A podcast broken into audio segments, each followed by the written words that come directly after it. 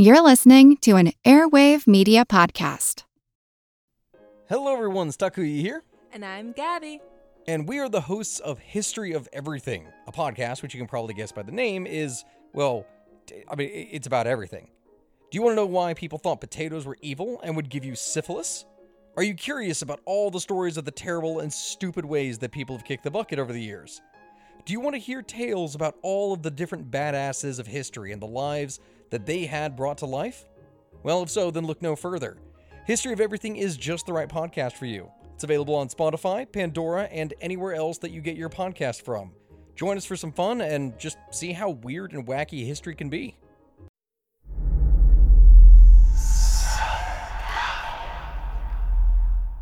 Hey y'all, spooky season is here. And if you're looking for a show to whet your appetite for a little haunted history, then I'd like to invite you to check out Southern Gothic, a chart topping history podcast that explores some of the most infamous legends, folklore, ghost stories, and hauntings of the American South. We've covered all sorts of stuff from the Bell Witch of Tennessee to the disappearance of the Confederate submarine, the H.L. Hunley. Not to mention our deep dives into the local lore of some of America's oldest and most haunted cities, like New Orleans, Charleston, and St. Augustine. So, if you're ready for a little good old fashioned Halloween storytelling with a commitment to quality historical research, then be sure to check out Southern Gothic today. It's available now on all your favorite podcast apps.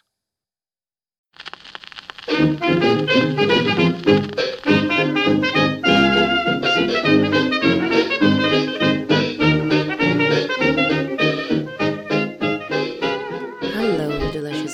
friends, and welcome to Who Did What Now, the history podcast that's not your history class, with me, your host, Katie Charlwood, history harlot and reader of books. If you are new here, this is not my usual voice. This is much sexier than my usual voice. I am sick, because of course I am, because I can't stay healthy for more than five minutes. But fuck it, it's fine. Here we are. Oh, you may have noticed that um, I speak with language more colourful than a kaleidoscope filled with the word fuck. But here we are. Welcome. If you don't like it, though, you might want to exit stage left. Good. Now that we've separated the wheat from the chaff, how are you? I hope you're doing well. Yeah, this has been it's been a fun week. It's been a busy week trying to get sort of more of the tour dates locked in. The Glasgow um show, like over half the tickets are gone now. So if you want to come see me in Glasgow, you're you're you're gonna you're gonna want to get those tickets soon, sooner rather than later. It's it's gonna be a good one actually. I'm very excited for the Glasgow show. I have the perfect person to talk about, and my outfit is amazing. Although, uh, if you want to contribute to my performance outfits, you can always donate to my smutty little dress fund, uh, which is my PayPal, which I've renamed the Smutty Little Dress Fund for my own amusement. oh man, but yeah, it's gonna be it's gonna be a good night. Um, I'm very excited for the Glasgow show. Um, all the events are going to be going up on the website, so they're going to be on there. And yeah, it's going to be good. I'm excited. Are you excited? I'm excited. We should all be excited. But oh, it has been it has been a busy week because I'm trying to like contact venues and arrange gigs and stuff, but I don't understand an event space that takes or somewhere that hosts any kind of event that it takes two weeks to respond to an email? Like that's that's madness to me because as far as i'm concerned like you should be like two three days tops as you know unless you know you're ill or you're on leave in which case you know there should be someone else to do that for you. But yeah i had a i had a company contact me after two weeks for you know glasgow. And i was like oh thank you so much. That's very kind and considerate of you. But unfortunately, am I have all, all my Glasgow dates arranged for 2024. Sorry. Because, like, I. I did it, you know? Someone else got there first, which is a wee shame, obviously, but Like, maybe you should have answered your emails a bit quicker and, you know. But anyway, I know what you're thinking. You're thinking, quit your jibber jabber. In fact, me. In fact, you I will. But first, we've got to get our source on. Our sources are Marlene Dietrich, Life and Legend by Steven Bach, Marlene Dietrich by Maria Riva, Blue Angel, The Life of Marlene Dietrich by Donald Spoto, Sternberg and Dietrich, The Phenomenology of Spectacle by James Phillips, A Woman at War, Marlene Dietrich Remembered by David J. Riva.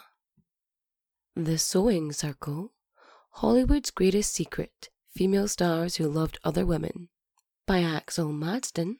The Girls, When Sappho Goes to Hollywood by Diana McLellan. And of course, we have our old favorites, History.com and Biography.com. Are you sitting comfortably? Good. Then let's begin. So, Marlene Dietrich was born, as most of us are. She was born. yeah. So, she was born Marie Magdalene Dietrich on the 27th of December 1901 in the Louis Strauss in Berlin. I will do accents, they will not be pleasant. You're just going to have to accept it. So, she was born to Wilhelmina Elizabeth Josephine, and a name I'm going to fuck up, but luckily I don't have to say it more than once.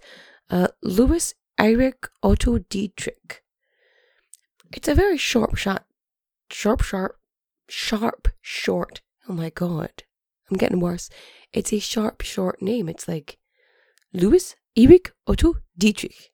See, it's eh, eh, eh, eh. it's very difficult for my wee tongue to do. Is it, uh, you know, it, it likes the long names, the elaborate names, but uh, this is this is where we're at. So,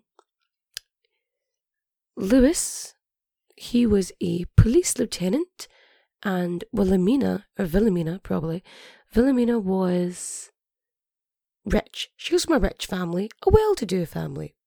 They made their money on jewellery and clocks.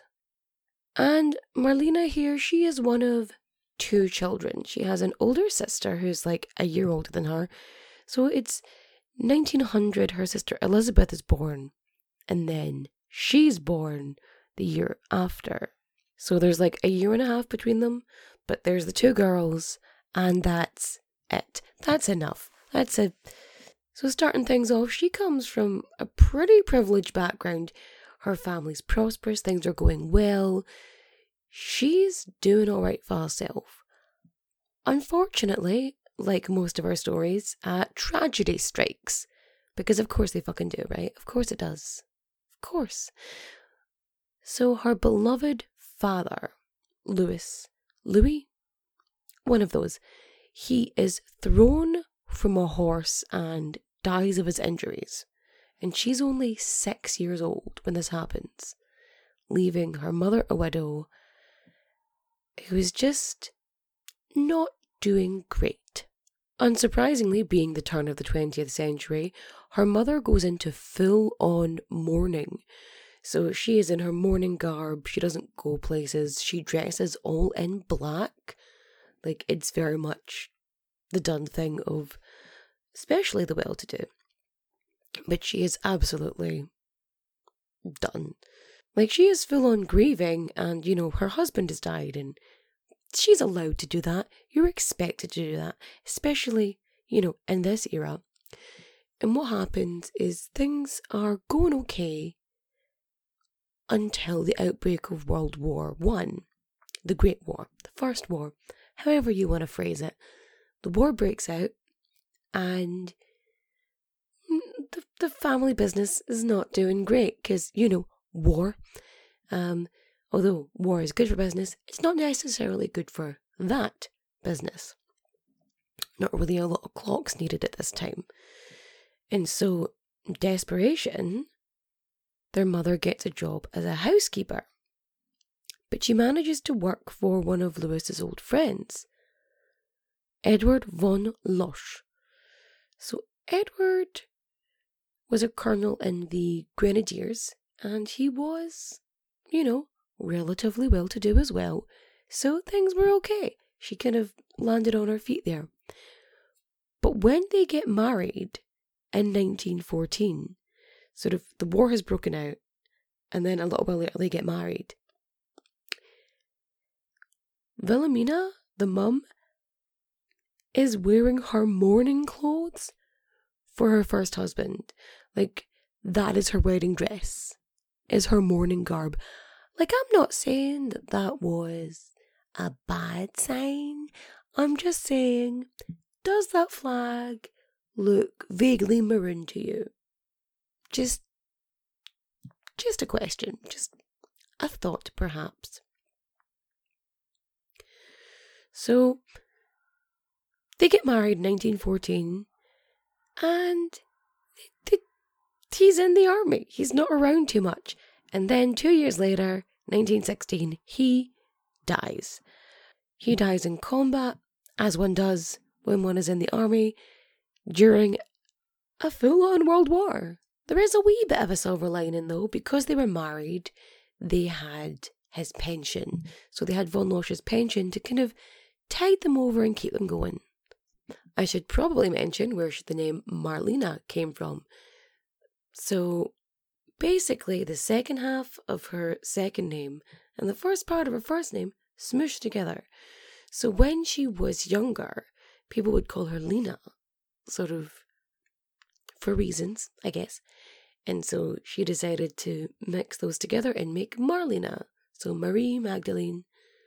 Yeah, yeah, yeah. Marlena. There you go. She's got a name. Good for her. She chose her name, and we have to respect that. So as she's grown up as well, is she's playing the violin and she dreams of being a concert violinist. But then she starts getting these pains in her hand and she goes to the doctors and turns out she has this bone injury that didn't heal.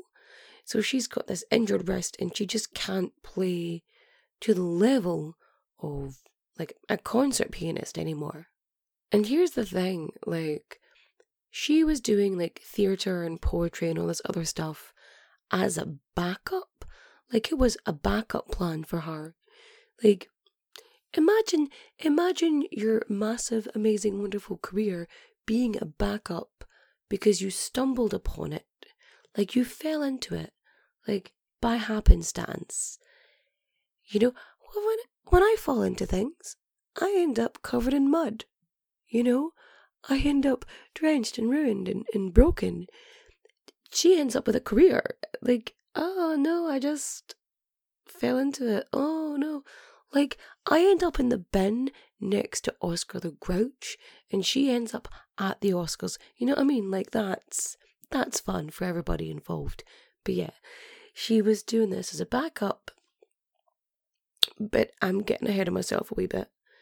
So when she's when she's like 17, 18, she gets a job as like a violinist in an orchestra pit in a theatre in Berlin. So, like back in the day, what would happen is silent films would play and the orchestra would play along. You know, they would do the dangerous music when the train would be getting towards the train tracks and the damsel would be tied to it by the, the devious villain. You know, they would play the appropriate like soundtrack for the movie. And and that's what she did. Uh, she lasted four weeks before she was she was fired. But of course, a girl needs a job, and so she gets one as a chorus girl. And so she's on tour with the Guido Teicher's Girl Cabaret. Fuck me, my throat is so sore. I can't pronounce words properly. Like I, am usually pretty good Uh, uh, you know, European words, places. Nope, not today. Everything I'm buggering it all up, but it's fine. I'm sure you'll I'm sure you'll forgive me. And so yeah, she's on tour during these like vaudeville shows and she tries to get into a drama academy. She auditions when she's 21 and she's desperate trying to get into this drama academy. What is it? The um, Max Reinhardt's drama academy. And they were like, no, she didn't get in. Not even a wee bit. And so she ends up doing chorus girl stuff, small theatre parts, you know, bits and pieces. And she's doing this around Berlin. But what she also does in Berlin is she starts going to the underground Berlin gay bars and drag balls. So she was very much part of this scene. And throughout her early 20s, she is going out partying. She's shagging men. She's shagging women. She's probably shagging people who are gender nonconformist. She's doing everything. Everyone, some might say. And she's having the best time. And we love this journey for her. When she's 22, she gets a teeny weeny role in a film called The Little Napoleon. So that's her that's her debut to the moving pictures. That is not her accent. That was bad. That was really bad. So she's on the set of Tragedy of Love. Very uh optimistic one there, where she meets Rudolf Sieber. Now, as someone who's just constantly this big party girl and she's out shagging this person, that person, whoever, right? And she suddenly flips on this. She tells everyone that she's fallen madly in love, but um, all the evidence suggests that this, in fact, was a shotgun wedding. So, effectively, uh, Marlene Dietrich was pregnant and being, you know, the good man that he was, I guess, I suppose, maybe. Rudolf Sieber decides he's going to make an honest woman out of her, and they get married. And it's in like, like a civil service. And they get married in May, and then Marlene's only child, their daughter, is born in December. Maria Elizabeth Sieber. Just, just, you know, May to December. That's uh, I mean that's that's that's eight months. I'm just, I'm just saying that's it's not a long time. I'm just just putting it out there. It's a good day for a shotgun wedding. Yeah, I know, I know. I squeezed it in there. I did it. I don't care. I did it. So they have this cookie cutter like family husband, wife, baby. And they're married, yeah, and they stay married. Like, they don't get divorced because, I don't know, maybe they couldn't be arsed. Maybe they stayed friends. Because, you know, they both got around and they, they seem to be pretty chill. Like, he's living with, like, another woman for, like, 20 years, and Marlene is just kind of doing whoever she wants and they they live separate lives, but they just can't be arsed getting divorced. I couldn't read anything about them not getting on, so eh, maybe they were fine, you know. But yes, nuclear family. You might think, ah, you know, she might settle down. Absolutely not. So she continues working on stage and on screen all through sort of the 1920s. But then in 1929, she meets Joseph von Sternberg, and what's interesting about these two is, as far as I remember, they currently hold like the most collaborations between an actor and a director. So these two, like, worked, have worked together more than any other. They've been in more productions than any other actor slash director. So, go them. That's actually fucking cool. So she gets her break as Lola on his film The Blue Angel. And this is her big break.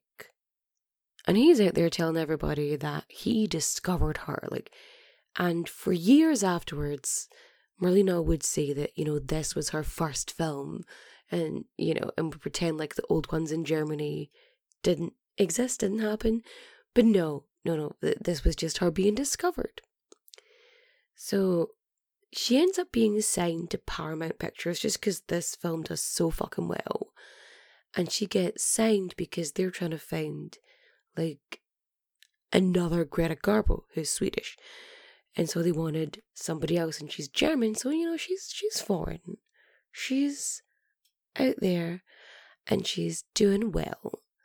And that's what they want. They want someone who has the same kind of appeal, that same I don't want to say exoticness, but like imagine like, oh, they're so exotic.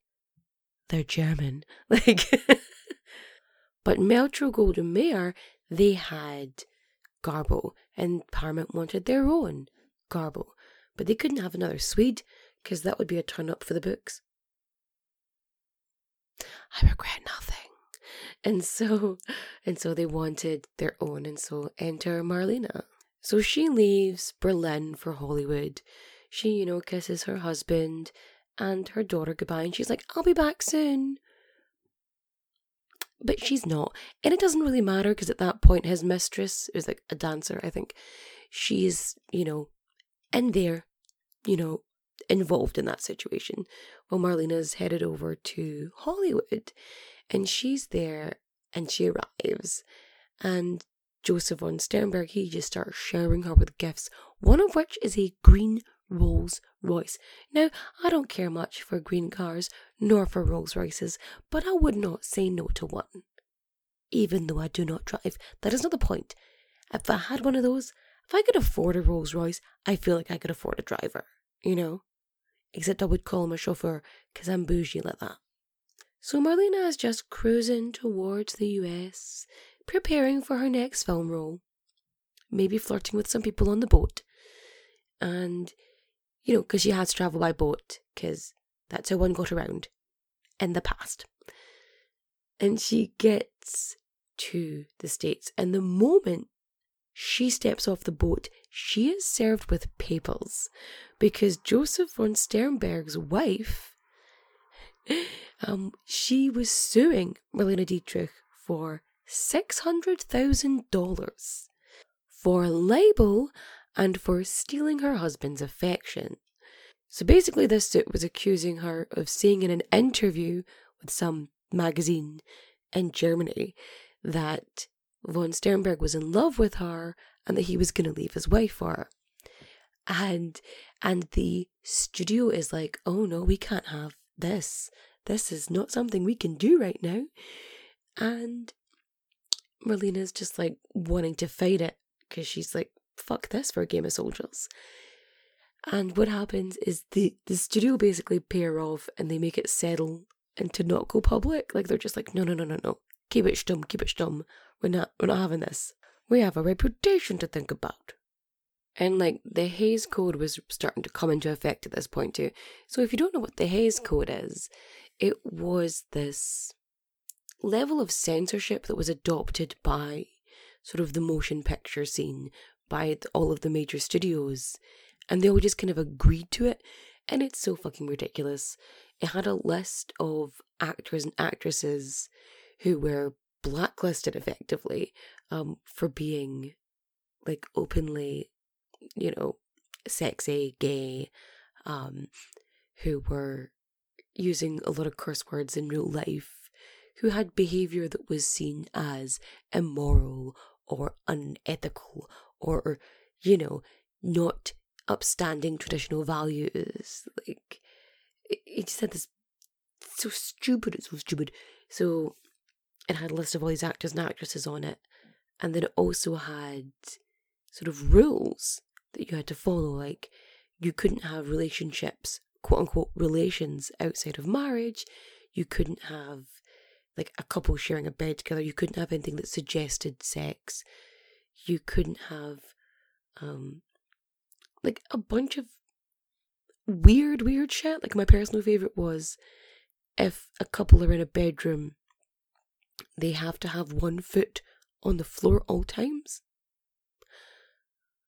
Like like you couldn't have really sexy, sexy stuff going on, which in a way was really good because it meant that at the time women would get decent roles because they couldn't just be like a sex symbol.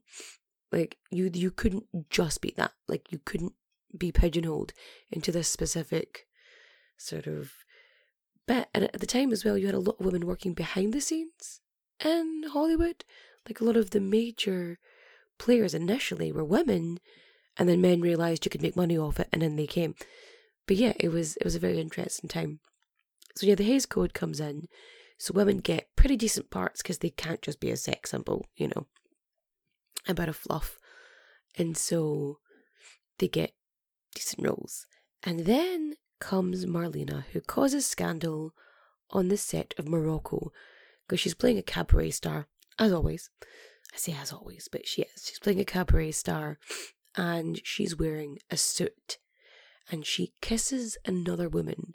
Now, again, this is something that shouldn't be allowed according to the Hays Code, but she argues and argues and says that it's essential to the plot and that it's necessary, and she kind of bullies slash convinces the um the censors to, to allow it and to keep it in. And they do. And this is where she also starts having an affair with Gary Cooper, who's also having an affair with like another actress who wants to quote tear Marlena's eyeballs out. Like, okay, cool, that's that's fun. So naturally, this is a perfect time to go visit your husband, and she heads back to Germany, back to Berlin, and she gets there and turns out her daughter doesn't fucking recognize her. And she's like, oh no, this ain't good. And she decides, you know what, you all are coming back to America with me. Come on, let's go. And off they pop. They head over to the States. Now, as her daughter grows up, instead of, you know, sending her to school like you know, one should, she ends up having her become like a mini assistant and just drags her from set to set. So the more she's acting, the more she's getting around, she's bringing her with her. Now, part of this is probably like a wee bit selfish because she's upset that her daughter didn't recognize her. But another part was she gets this letter threatening to kidnap Maria and they're going to come get her and whatever. And so she always keeps her close. Like she tells, you know, Stieber, the husband, and he's like, Yeah, I'm to call the cops. And so he's like, People have threatened to kidnap her. Eventually, no one does.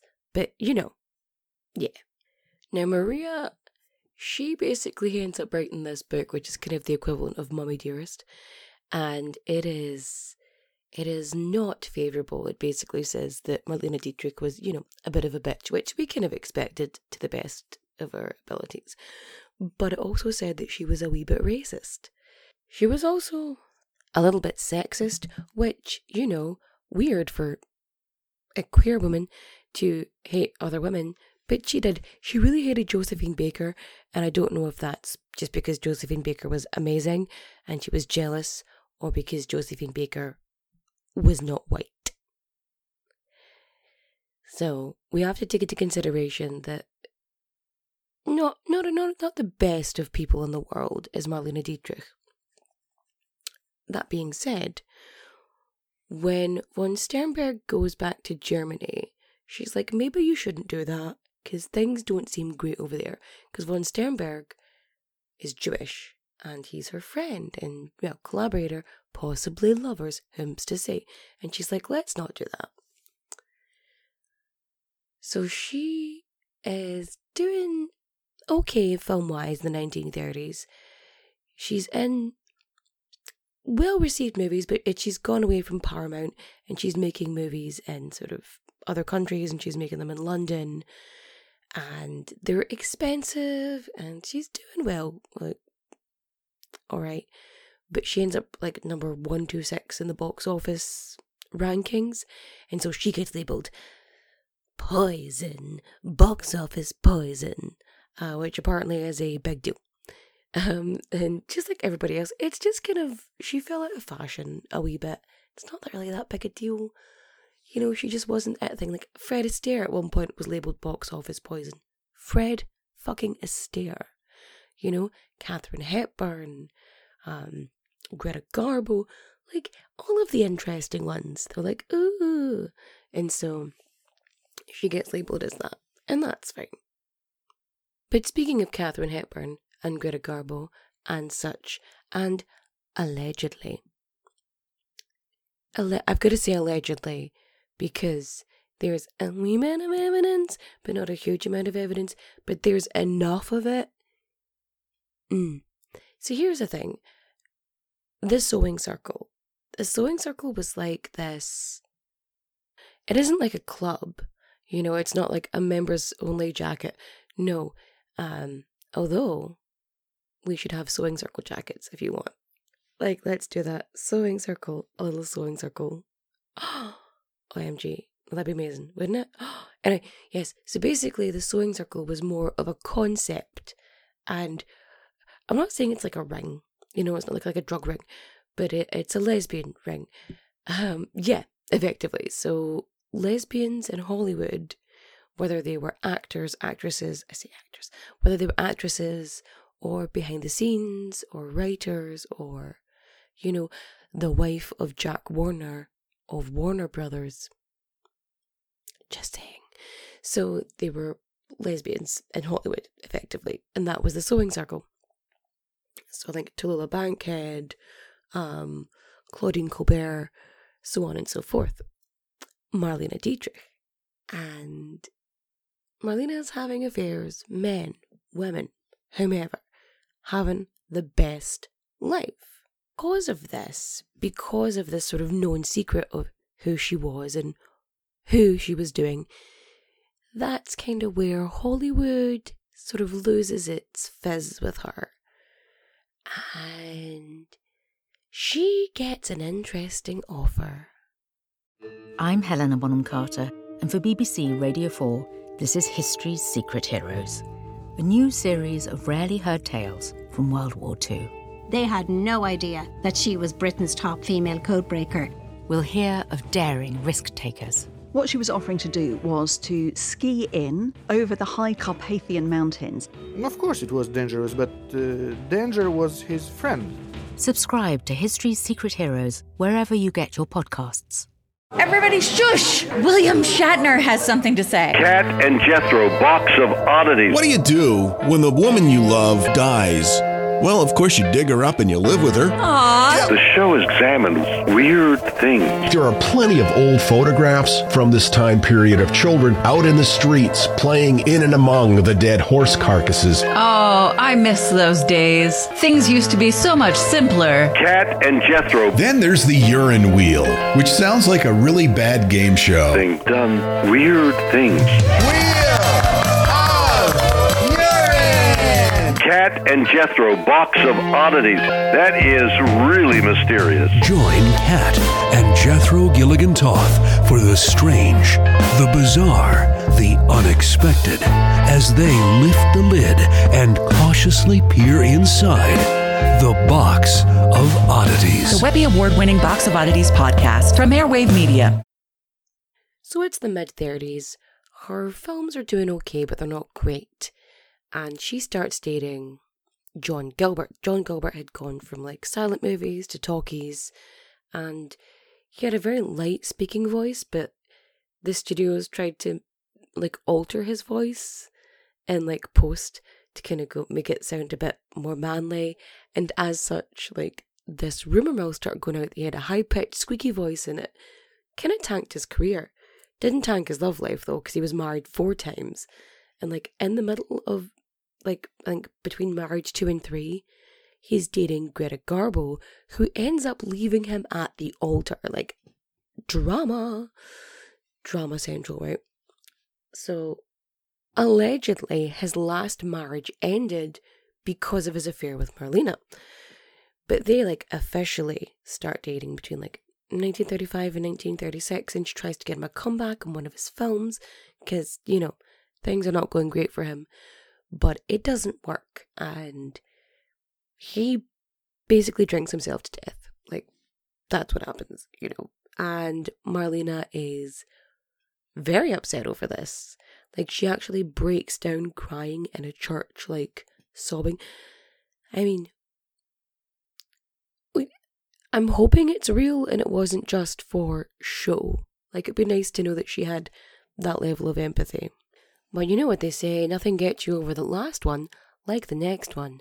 And she starts getting down with uh, Douglas Fairbanks Jr., who was very much married to Joan Crawford. Now, there are whispers, there are rumors that it probably happened. So basically, there's there's a, a rumor that Joan Crawford was also part of the social social circle. No, the sewing circle. She was also part of the sewing circle. So that's right. And they end up like going on holiday together. Like Marlene Dietrich, Douglas Fairbanks Jr., like her husband, Rudolph, and Rudolph's mistress. Like just everybody all at once. But yeah, um there's a thing as well in Hollywood at the time, um, and across America actually, is there was a thing called a lavender marriage. And a lavender marriage was that usually put together by studios, you know, where um, if one person was like a lesbian or a gay man and they would marry them to make them look like a heteronormative couple. Um, even if even if say for example both of them were bisexual, right? It would be like that.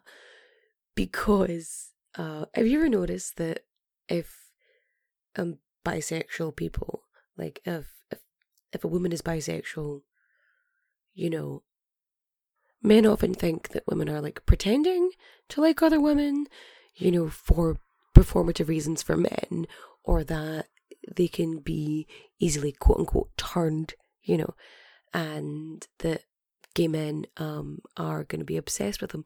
Like it's funny how the very concept of sexuality is revolves around men, and it, but I digress. So these lavender marriages would happen. I'm not saying this was one. I'm just saying that, you know, they assume that both of these people are going to be promiscuous and they're both going to, you know, fuck men.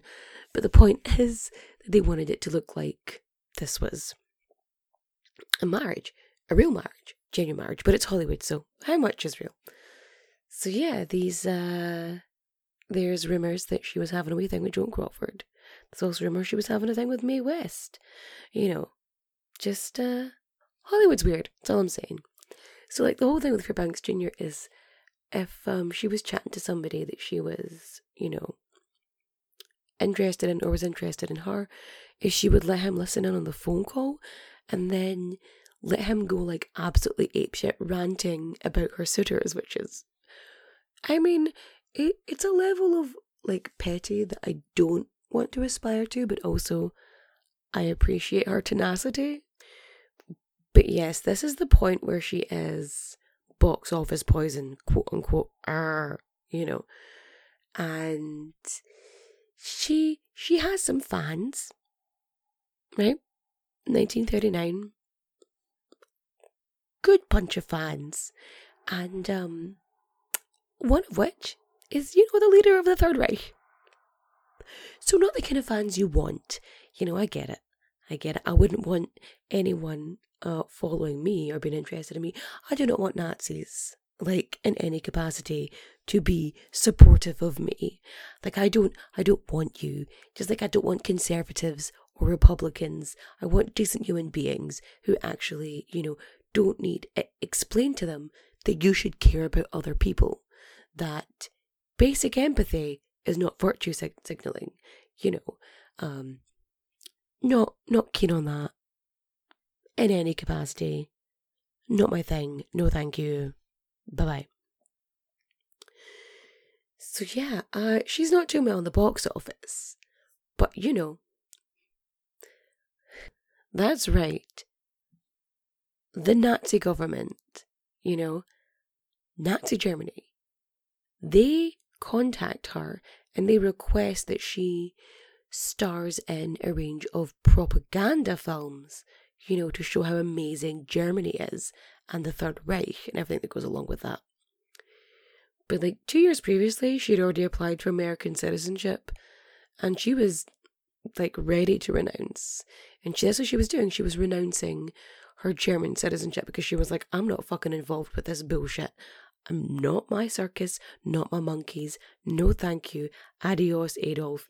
Like, fuck off. No. Very much a fuck this for game of soldiers.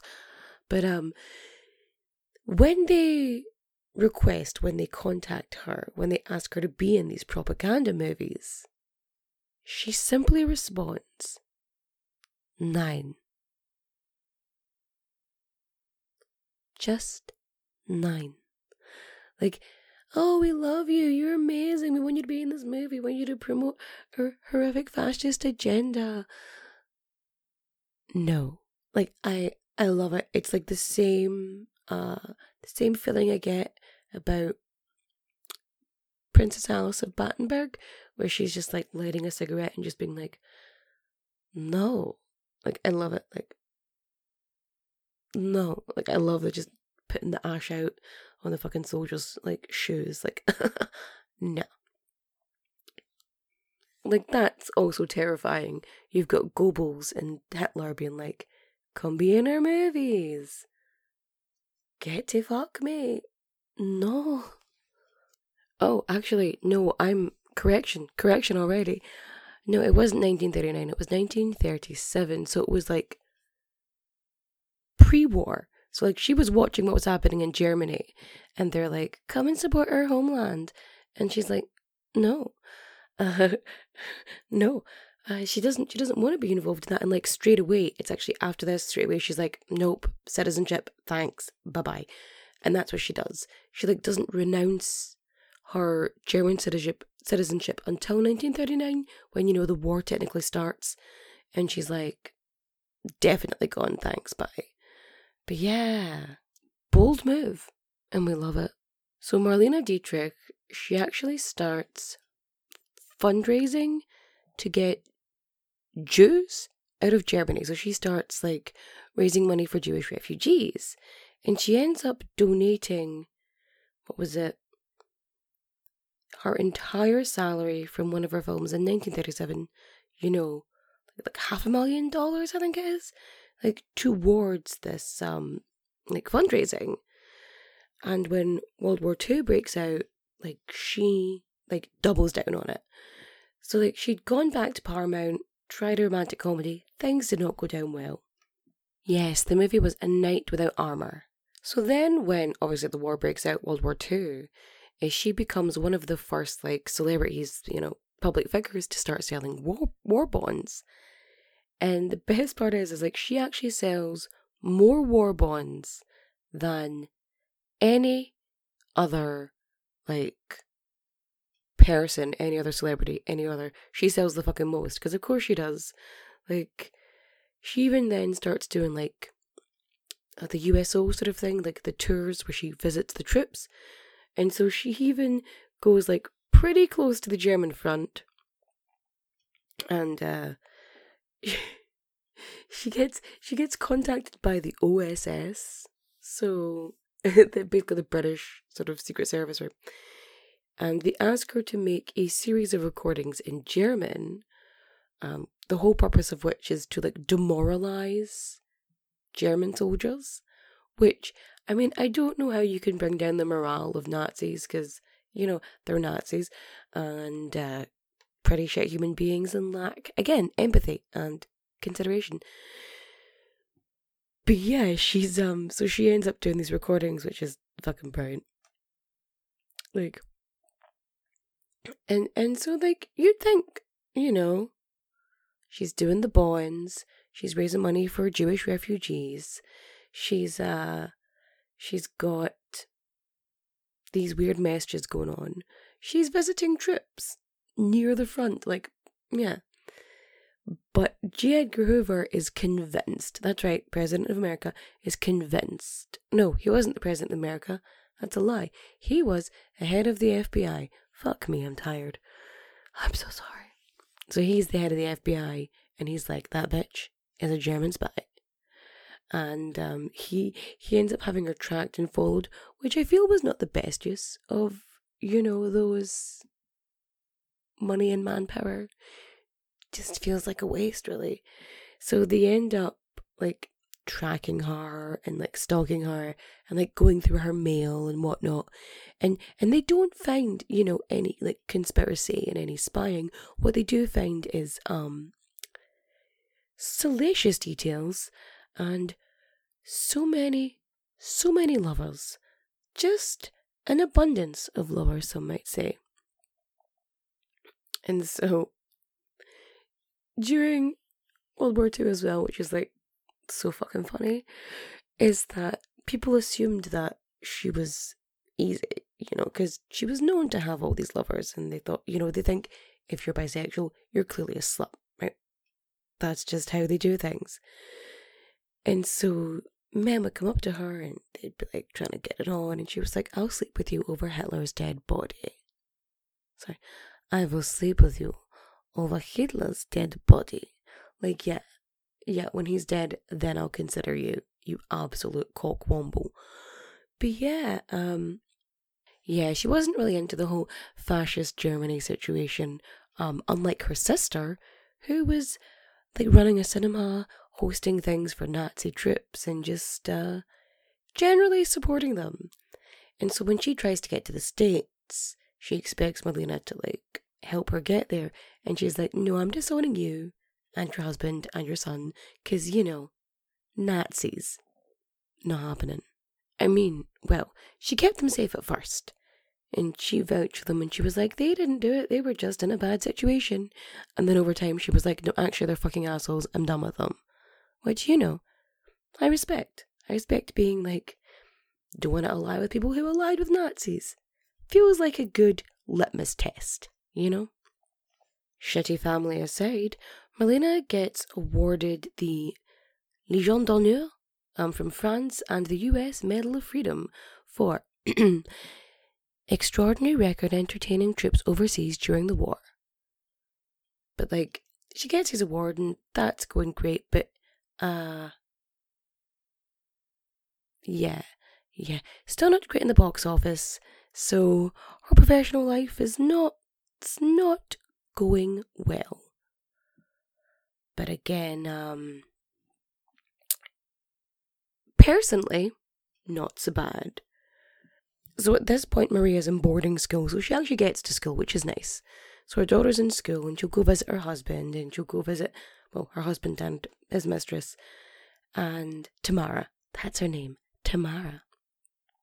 And so she would go there and go to parties, and she would just take these long trips and use it as excuses to go sort of connect with, you know, other celebrities and other well known people like Ernest fucking Hemingway. And um things things are, are you know, they're warming up for her. And she ends up having these long love affairs. Um she's got Freed, she's got Mercedes de Acosta, she's got uh, Dolores Del Rio, and so on and so forth. You know, I mean, she's she's she's getting around. She's getting around. Basically, there's um, you know, a rotating door. It's a rotating, revolving. It's a revolving door of lovers, and they're just going through. And one of her lovers, Jean Gabin, he is so mad that she's like sleeping with other people. Uh, and she's like, You knew this when you got in this with me. Like, I'm married and you are here staying with me in my house. And you're mad I'm sleeping with someone else. Like, what? Feels like a double standard.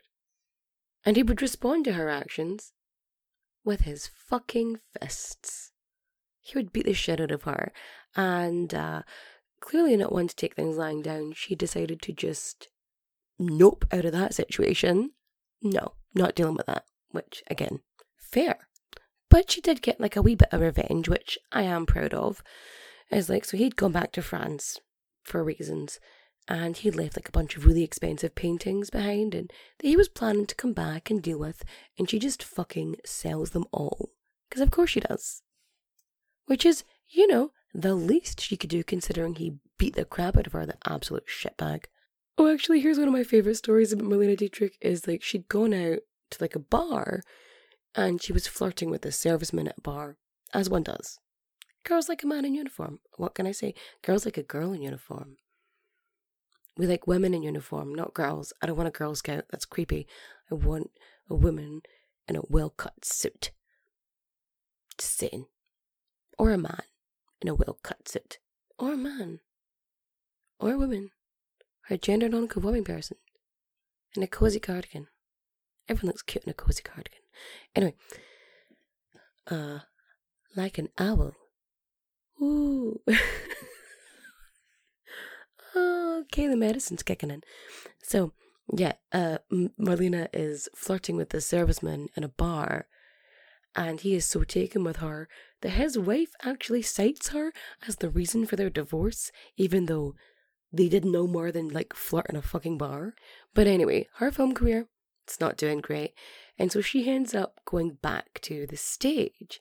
So from like the 1950s all the way up to the 1970s, she's in you know she's on the stage she's doing um cabaret like performances like she's in paris london las vegas berlin like she's she goes on the stage tour in europe like in like the 60s early 60s and she ends up in berlin which is well it's still split it's separated at this point so she goes to west berlin and she gets booed. They're like, Marlena, go home. And they're like totally pissed at her. And they're, uh, I think there's like two bomb threats for the stage that she's on. And it's like, she's like shaken up by this, obviously. Um, but then when she goes to East Berlin and she performs there, everyone's like, Yay, Marlena! So, you know, swings and roundabouts. But yeah, she's out touring, she's performing, she's singing, she's doing her stuff. And even though she's doing all this, she's still doing a bunch of other people. So at one point she's she's in a relationship with Yul Brynner, you know, from The King and I. Yul Brynner. Who's yeah, the man who like was involved in in the that Vietnam baby situation, like with the Playboy and it's madness. It's wild. Anyway, so She's with Mike Todd and George Bernard Shaw and John Wayne and Kirk Douglas and Frank Sinatra. Like, she is just getting into everybody. Um, and like her and Rudolph are still married at this point, and like she is supporting them like financially. She buys them a ranch in California, and um, it gets it doesn't go well for Rudolph's mistress though, because she's ill and she starts like declining like mentally, and she gets agoraphobia and she's like stops eating and um speaking and she ends up getting committed to a mental institute, you know, because they're like she needs to go here and she goes there and another inmate attacks her and kills her and like she had been with, you know, Rudolph Sieber for like 35 years. Like Maria saw her as like another mother. And yeah, she passed away. She passed away. She was fucking killed. So like in the 60s um and the 70s, so like throughout that period, like she starts using uh um various techniques to mold her body. So she does like Spanx before Spanx, she has quote unquote body sculpting undergarments, you know, shapewear. And so she's like making the shapewear and like wearing it. And she's also doing non surgical facelifts. It's tape. It's all tape. So she like tapes her face back and then puts a wig on and she like disguises it. And um she has this fucking brilliant quote. So she says, uh, Careful grooming may take 20 years of a woman's age, but you can't fool a flight of stairs. So yeah, you you might be like conjuring and taping your face back and stapling bits and the wig on, but yeah, yeah, that those stairs they're still gonna be tough to climb. You know what I mean? So yeah, she does that, and then in 1965, she gets diagnosed with cervical cancer, and this is just not not great for her. And so she ends up taking like like she's self-medicating with like booze and painkillers. And it gets to the point where um like this just like really starts taking a toll on her. And then, like, things start going wrong with her legs. Like, the circulation starts going, and she's having a lot of trouble with it. And in 1973, she ends up fracturing, like, her left, her left thigh, and she has to get like skin grafts and a bunch of other stuff so that her leg will heal because it just wasn't. And then in 1974, she falls and breaks her leg, her right leg. So it's like left thigh, right leg. And she ends up like just not being able to like perform properly. But like at some point during this as well, she ends up in a movie with David Bowie. David Bowie. Bowie Bowie. I don't care. Um, she ends up in a movie. I mean, of all the queer icons to smoosh together in a film, I mean, it's not a great film, but you should still watch it. Because, I mean, I'd like to say they sing. She kind of sings. She does what she believes is singing. Again, respect the drip. Thank God the women had such good style. Um, and uh, yeah, so she's she's breaking bets all over the place. I fucked it up again. She fractures like one leg, she fractures the other leg, and then in 75, she breaks her thigh bone. And she's like, okay, no more stage for me. I'm done now. And she has to basically like stop doing the whole stage performance because she's too old to do it now. In 76, her husband Rudolph dies. He passes away. And 78, that's when she's in the Just a Gigolo movie with David Bowie. And like, they're in the movie. Like, she's like the madam of the brothel, and he works for her.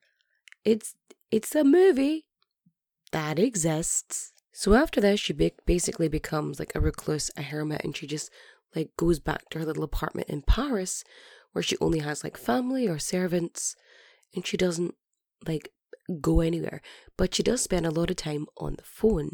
She has a monthly phone bill of like 3,000 quid because she's phoning everybody. So she's phoning world leaders like Margaret Thatcher and Ronald Reagan, and this is the 80s, and she's just like calling all these people. Like she's trying to save like a Babelsberg Theatre, and so like she's happy to speak, but she doesn't want to be filmed, which is fair enough. So she's like chatting to these people and she's trying to like save like this thing, or she's talking about the fall of the Berlin Wall, and you know it's it's being like shared across like the BBC and on like French radio and all that jazz. And like allegedly, according to her grandson, like the reason she would phone up these politicians was to give out shit to them for being dicks. I just love the idea of Marlene Dietrich just being on the phone to Margaret Thatcher being like, Listen here, bitch. Have you tried, you know, not being a cunt? Like, perhaps? Um, but yeah, I love the idea of it. So at one point, she gets like these calls from a doctor who like offers to like fly out and see her. And she's like, don't speak to me. And she cuts him off. And then a few weeks later, she allows him to phone her again. And he's like, I'm spending $90 an hour on this therapist. And she's like, why give money to the therapist when you can give money to me? And so like he sends her a check and she like sings to him on the phone every night. Like that's commitment. So Marlena, she becomes bedridden and just can't go anywhere. And eventually her kidneys give up. And on the 6th of May, 1992, the age of 90, she passes away from kidney failure in her home in Paris. Her funeral was a requiem mass held in Paris, which had like 1500 like mourners with like important like dignitaries and whatnot from Germany, France, England, Spain. Like the French president is there and he's got like the Legion of Honor and everything for her.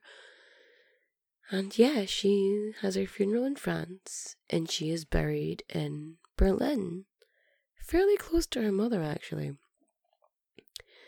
And then, like, the majority of her estate is sold to the uh, Stiftung Deutsche Kinemathek. So, um, becomes like the main part of the exhibition of the film Filmhaus in Berlin. And so, the the family then also sell like a bunch of um goodness just uh papers and correspondence and letters and you know costumes and props and other stuff that she'd taken from like the stage and movies.